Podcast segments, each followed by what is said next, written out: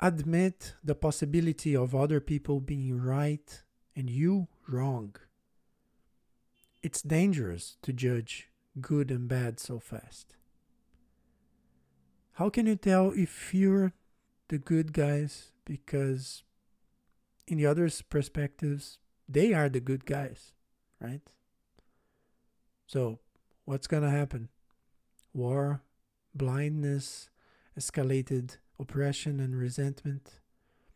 Then the feeling of injustice will cause more damage than the injustice itself. Even when defining good and bad is possible, fighting and violently silencing the opponent will only grow resentment. If you hurt people's prides, they will resent you.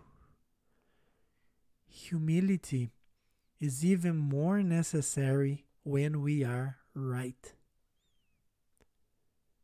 We can't tell people they are wrong and expect they will move to our side. Because again, most people will have their prides hurt. They won't have the necessary humility. So, humility is the way out. Admit that other people may be right and you wrong. Face your ego. Praise sanity and moderation. Keep in mind that humans fail and you are human. Stay sane.